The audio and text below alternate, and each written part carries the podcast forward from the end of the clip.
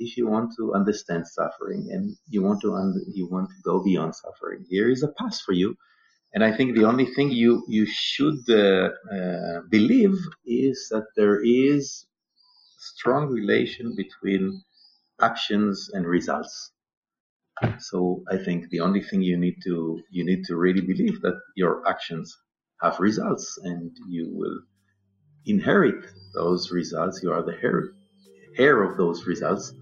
And this is the only thing you need to understand to practice. Uh, that's why I see it as a, as a way of living and as a path uh, rather than a religion. Jonathan Dominitz began practicing insight meditation in 1997 and has been teaching the Dharma since 2002, mainly with Tovana, the largest Buddhist community in Israel. In 2015, inspired by more than 10 years of service as a hospice volunteer, Jonathan co founded Meditation One to One to help cancer patients find and foster inner strength during periods of crisis and uncertainty. He is also the founder of Mindscapes, where he trains and teaches creative thinking to companies worldwide. You are listening to Sit, Breathe, Bow, a podcast for practitioners. Each week, leading Buddhist teachers share life experiences and insights to help guide your meditation practice as well as your life off of the cushion. I'm your host, Ian White Marr. This podcast is sponsored by the Quanam Online Sangha a virtual Zen practice community of the International Quantum School of Zen. Members of the online Sangha meditate together, study with teachers, and participate in workshops and courses to develop their practice. To find out more, visit kwanumzenonline.org and click on the free offer trial for a free month of membership.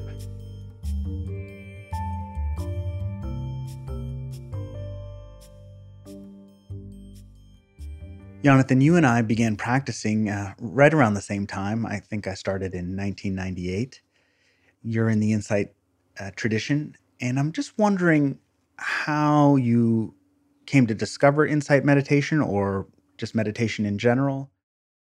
Well, okay. Um, I must say that the beginning was very uh, normal and non spiritual one. I was working uh, in an advertising agency.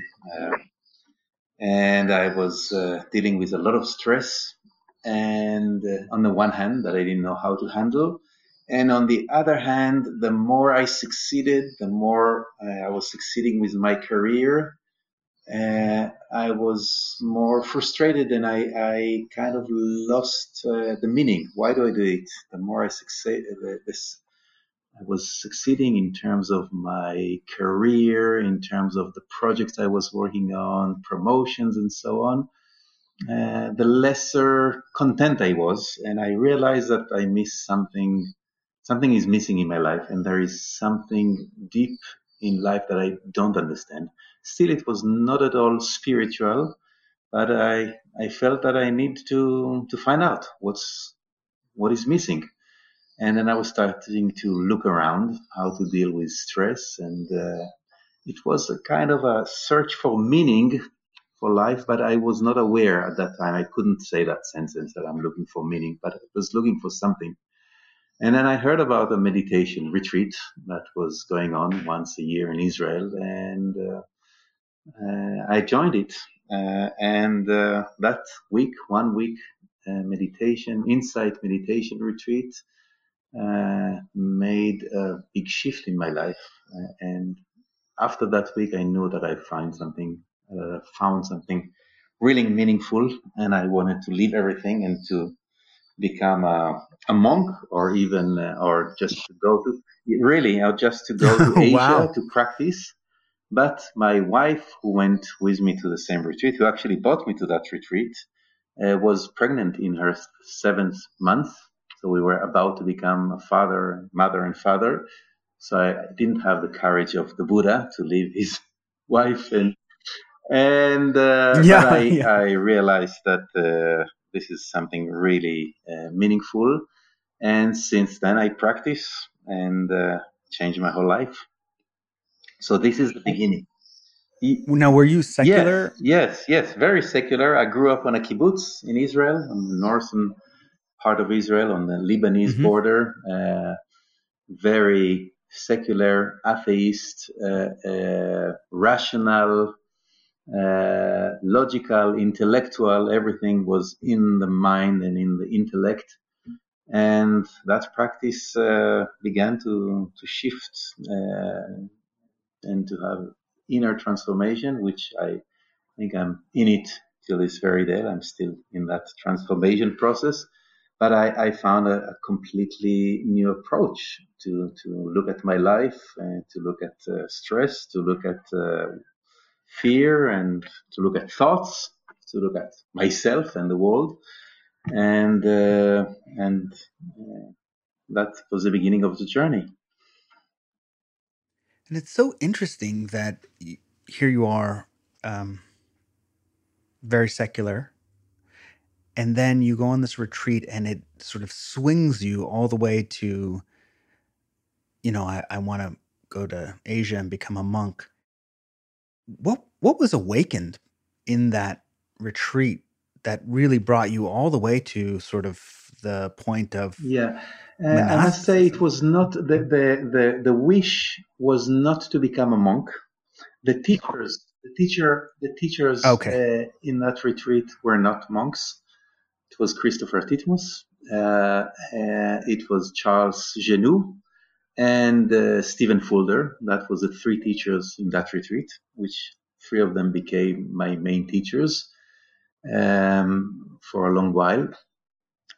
Uh, but I discovered that there is a way to uh, go beyond the thinking mind, to to look different at fear.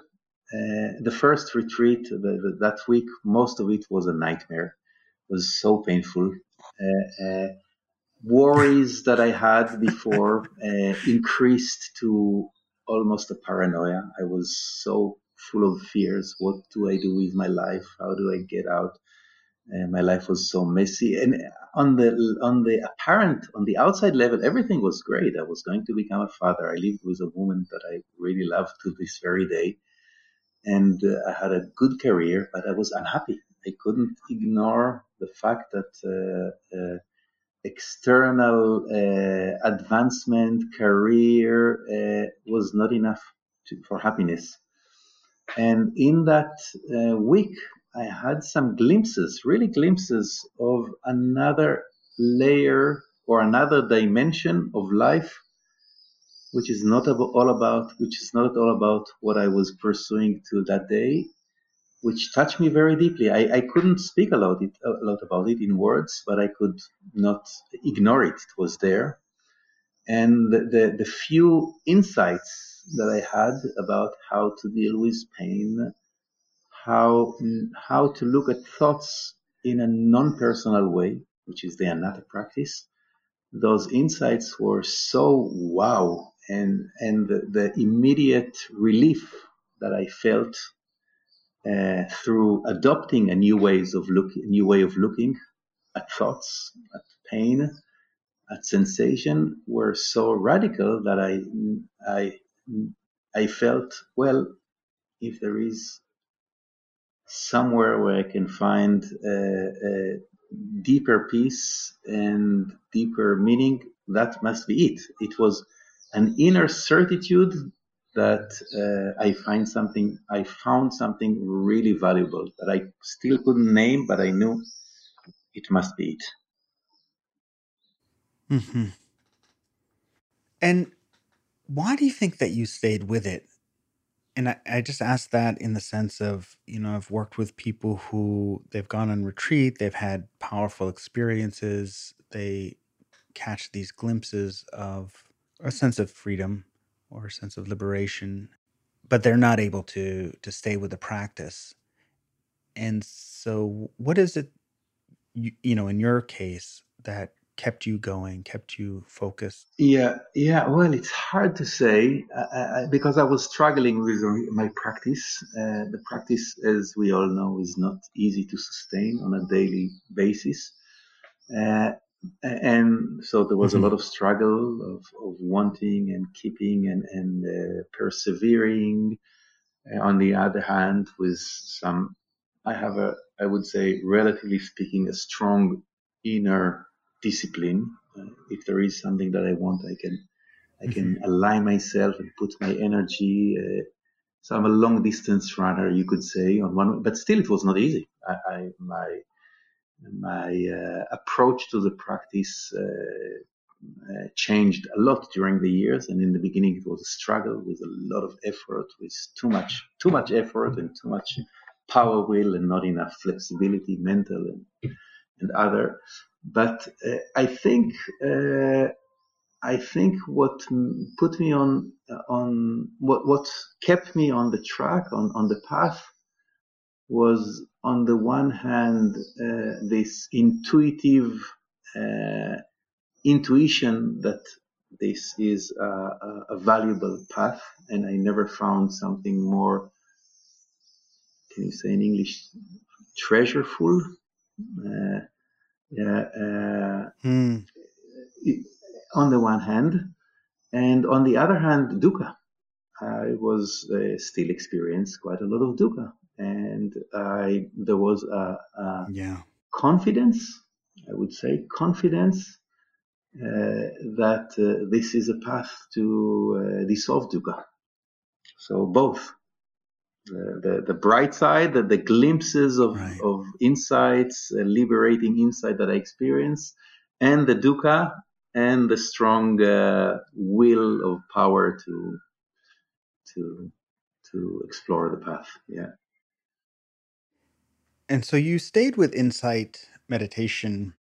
And was it real? Did you stay with uh, Tovana the whole time? Uh, it, mm, yes and no. I stayed in insight practice, and I shifted after a year mm-hmm. and a mm-hmm. half to a more uh, Thai Mahasi style uh, practice, which is Tovana practice in general mm-hmm. is is more soft and open. It's and I found a teacher, a monk, who was practicing uh, in Thailand in a more Mahasi style, which is much more intensive and, and one of the toughest uh, among the Mahasi uh, uh tradition schools.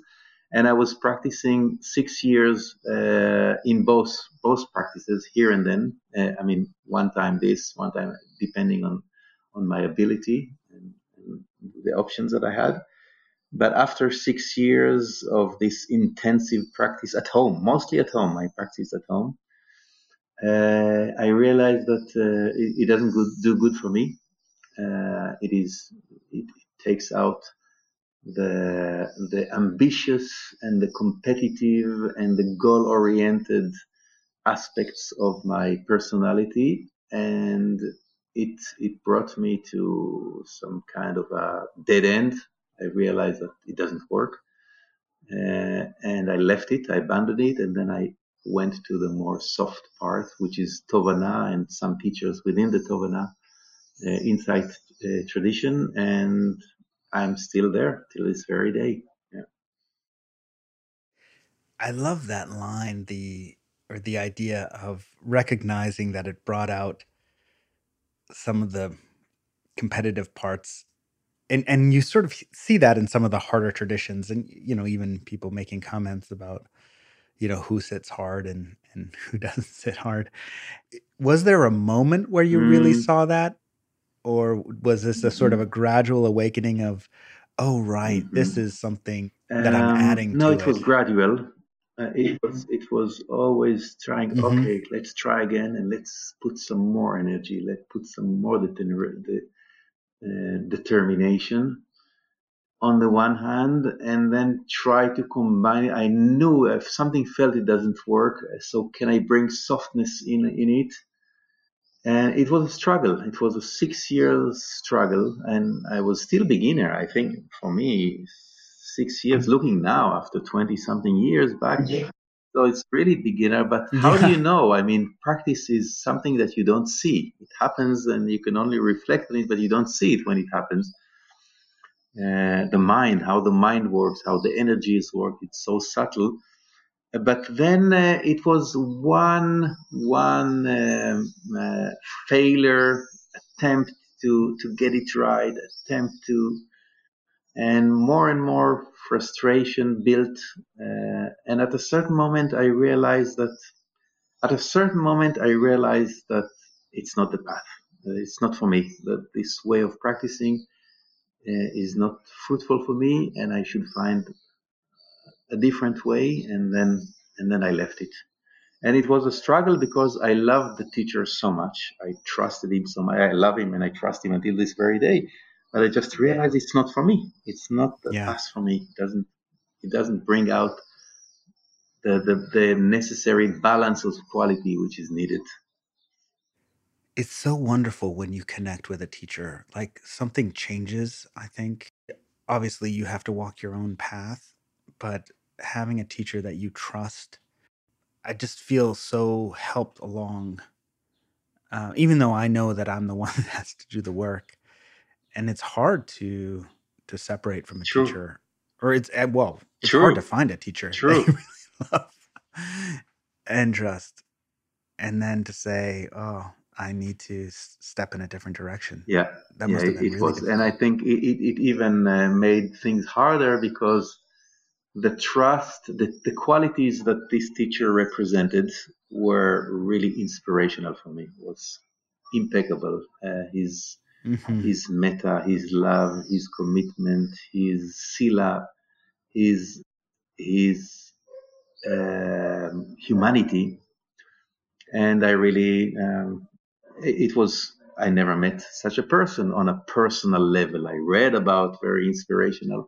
so this was confusing because uh, the uh, the person was amazing, but the practice was not working. So uh, how how long can you squeeze yourself and squeeze and squeeze and squeeze and, until you realize that uh, maybe it's a great path, but it's not my path.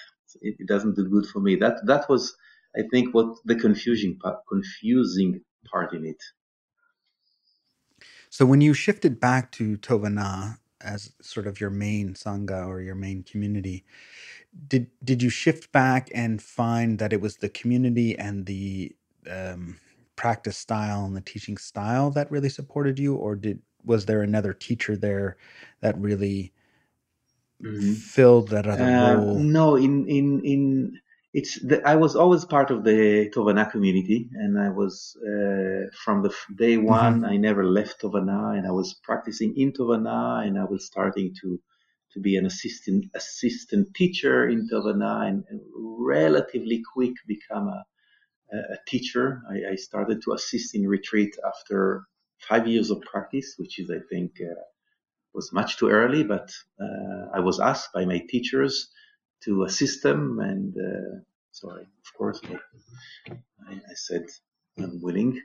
Uh, uh, yeah, I didn't yes. know why, and I felt that I still don't know anything, and, and what should I teach? And uh, this is what I told them. They said, just teach what worked for you. It was so, uh, it was so uh, calming. It was so reassuring. They, they told me just mm. rely on what works for you. The way the practice works for you, this is what you can teach. Don't you don't need a, to be a, a, speaker of the Buddha. You don't need to be a teacher. Just share what works for you. So this and, and I kept this advice till this very day. I I I teach what works for me, and I think it's amazing. You don't need to to be a translator of the Buddha and representative of the Buddha although some people perceive you as sometimes as such, but you just you just right. share what works for you. You, you share your understanding, you share uh, your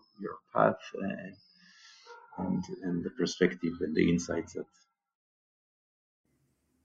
Now, somewhere along the way, I guess shortly after you, a few years after you started teaching, you also started getting involved with hospice. Right. Why did mm. why did that happen? Um, I still don't know till this very day uh, the the the full picture, but I remember uh, two things. Uh, first, I read the Tibetan book of Living and Dying, and it had a, a strong, immense impact on me. I felt, you know, it's a it's a Tibetan, uh, the Tibetan of Sogyal Rinpoche, and, and uh, Yep. I, I felt like coming back home, reading the book, and there was this intuitive uh, um, understanding. I always knew it. How come I forgot? And and, and like Mm. it was like coming back home. This is my language. This is the way it is. It makes so much your the heart feel at home reading this. Although the mind doesn't understand many things and still doesn't understand, and so I felt a strong um, um, attract attraction to to to be uh, with people suffering and, and dying because because it felt like a very transformative uh, uh, place. I'll maybe explain more. And on the other hand, my mother died from cancer 20 years earlier, or uh, yeah, 15 years before that. Very painful uh, death. And we were, at that time, I had no language and no ability to really speak to her uh, about her death coming. And, and I felt that this, uh, oh, I'll say it another way. She died. We loved her. She loved us. Was we had great relationship, but we never spoke about death. Death was uh, unmentionable. She, we didn't, we meaning uh, her three sons uh, and daughters, uh, we didn't want to tell her uh, that we see she's dying because for us, if we tell her that we know she's dying, it's like we gave up on her. And she, on the other hand, Mm. did the same thing. She knew she was dying, but she didn't want to tell us that she's about to die because she didn't want to upset us. Like she, she gave up struggling and she was struggling a year and a half longer than anybody could predict. Uh, really till the last breath she was struggling. So we were in this huge uh, uh, pretending. We were both pretending as if everything is going well while we knew that and actually I never said goodbye to my mother. I never, I never separated from her.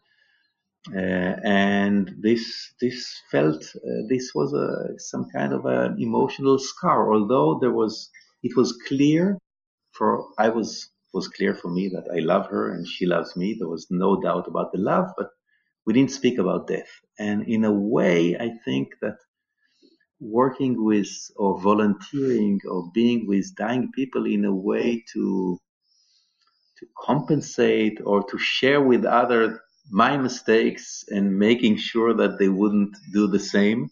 I, I think it's part of the picture because uh, now meditation felt uh, from, as I told you, from the first day, uh, first retreat, such a big gift and I, I feel so um, um, lucky and, and and and privileged to to have the be able to practice the Dharma and apply the Dharma and see the fruits of the Dharma. So how could you keep it for yourself? And who needs it more than people who are in such a huge suffering? So this uh, this attraction, uh, kind of an inner call to work with uh, sick people, with dying people, like my mother. It felt like the the most uh, um, um, obvious thing that I can offer to somebody is to share with them and hopefully alleviate their suffering and give them a different approach to to their life and to their struggle and, and through through meditation, through Dharma. Mm. And so, about a few years ago, maybe three or four years ago, you started meditation one to one, where you help cancer patients, you and other people help cancer patients by teaching them the Dharma, or do you? Yes, is it more secular. secular and Meditation. you teach Yeah. them meditation? hmm And so, you're you're blending this. You know, hopefully not all of them die, but are just dealing with a lot of anxiety and crisis Um, but I'm sure I'm sure Mm. some of them do die, and so you're Mm. helping them with the transition. Can you tell tell us a little bit about meditation one to one and where that came from? Yeah. and- Well, it came from the idea came from uh, one of the Sangha members, uh, uh, our Sangha members, uh, a woman called Yael, and she she became a cancer patient. She, she got cancer, and uh, she she actually came to Tovana because she was looking for a way to alleviate her, her pain and, and suffering, and she started to practice, and the practice uh, uh, made such an amazing impact. The practice and the Dharma, I think it's a package. You cannot separate, really. And uh, Right. she started to, after three years of, of practicing and, and, and, and, and fighting or dealing with cancer, she started to teach. She opened a group and just an open group and, and for cancer patients. And she was such a magnet to so many people. And after a year, we we invited her to teach with us. uh, After very few years of experience, and uh, a year later, she died. And we we sat and we thought, how can we continue what she uh, was doing? Because she was really she attracted so many cancer patients with her clear voice that uh, you can live without fear, even in front of death. And and uh, one of her ideas was to, until then, we were offering, and we still do, classes, uh, retreats, evenings for people who come to us, to our center, to our retreat center. Uh, uh, but what about those who suffer from cancer and cannot come to us, who are at home, at hospital? And her idea was to go to them.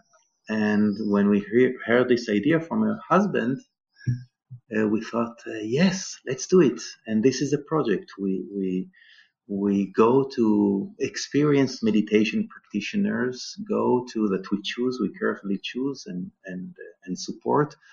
Go uh, to visit cancer patient at their home or at hospital once a week for at least an hour, and sit with them. Either teach them most of the time, uh, they teach them to meditate from from step one, and support them through meditation, through practice, and through Dharma. Now, we call it meditation because the, the I would say our visit card is meditation, and people usually call us because their doctor or their kids or their parents heard about the the, the benefit of practicing meditation to to crisis situations.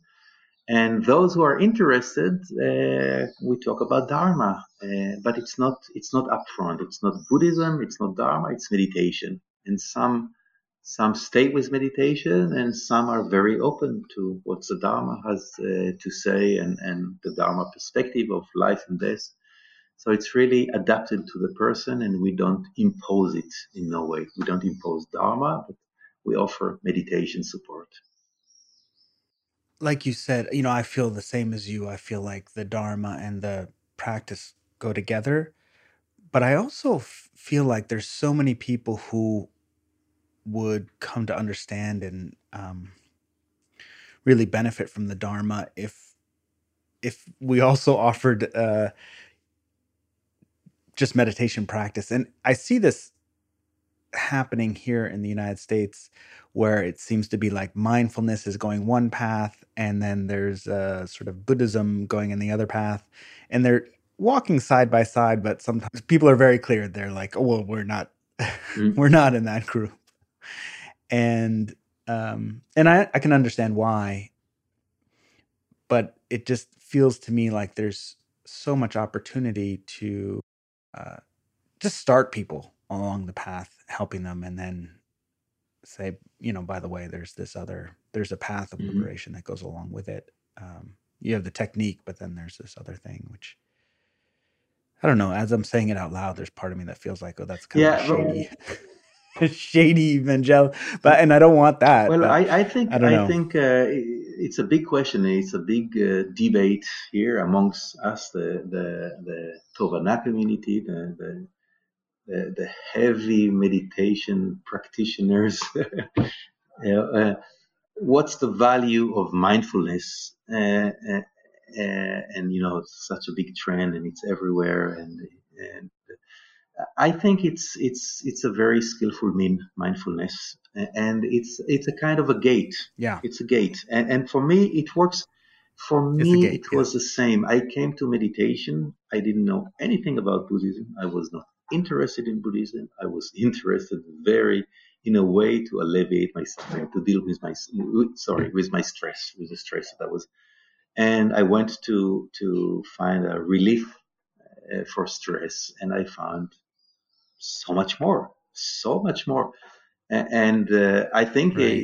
uh, I think this is what mindfulness is offering, and, and I think our task as meditation teachers, and many of us also teach mindfulness in, in some other formats, secular, academic, uh, workplace, and, and other, is not to dilute mindfulness into a practice which which is uh, separated from its essence. And, and wherever I teach, I teach mindfulness or meditation, but I know it's Dharma, and I teach meditation and and people understand Dharma without saying uh, uh, Buddhism, without saying uh, religion, nothing. And for me, it's not a religion, of course. Uh, uh, so how to keep the essence and just giving, um, offering to people in a way that is digestible according to what they request. And, and this is this is the art to to uh, to offer somebody what he's asking, but at the same time to show the depths behind it, the the, the possibility of, of, of inner transformation without uh, forcing somebody to do it. Hey, it's there. This is where it leads. This is where it comes from. This is the connection. If you want, it's there. Now, why do you say that it's not a religion? Oh, for Just me, it's not curiosity. a religion. I, I think, for me, very clear. What the Buddha taught was not another set of beliefs. He, he, he was offering a way to uh, to end suffering, and uh, he didn't require his his listeners, his students, to believe in anything except that according, you know, this is my understanding, and it, it, it reflects my own uh, uh, views and, and values and, and, limited understanding. He didn't require any to believe, uh, but just to have uh, the, the, the the motivation to end suffering if you want to understand suffering and you want to un- you want to go beyond suffering here is a path for you and I think the only thing you you should uh, uh, believe is that there is strong relation between actions and results. So I think the only thing you need to you need to really believe that your actions have results and you will inherit those results. You are the heir, heir of those results, and this is the only thing you need to understand to practice that's why I see it as a as a way of living and as a path uh, rather than a religion.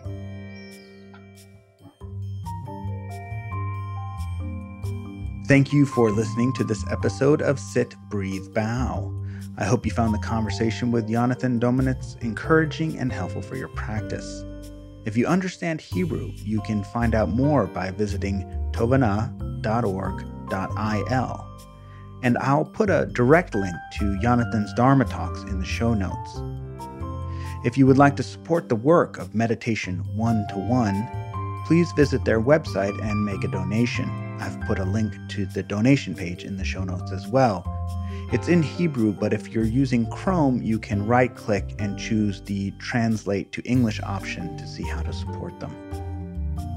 A special thanks to our sponsor, the Quantum Online Sangha, Listeners of this podcast are eligible for a free month of training, which includes live Q&A interviews with Zen teachers, discounts on webinars and online classes, and access to a private community where students can discuss their practice and receive guidance. To access your free month of training, simply visit kwanumzenonline.org and click on the free trial membership button on the homepage. And please consider subscribing and leaving a review of this podcast. It helps introduce us to new listeners. I am your host, Ian White Marr, and I hope you'll join me again next week.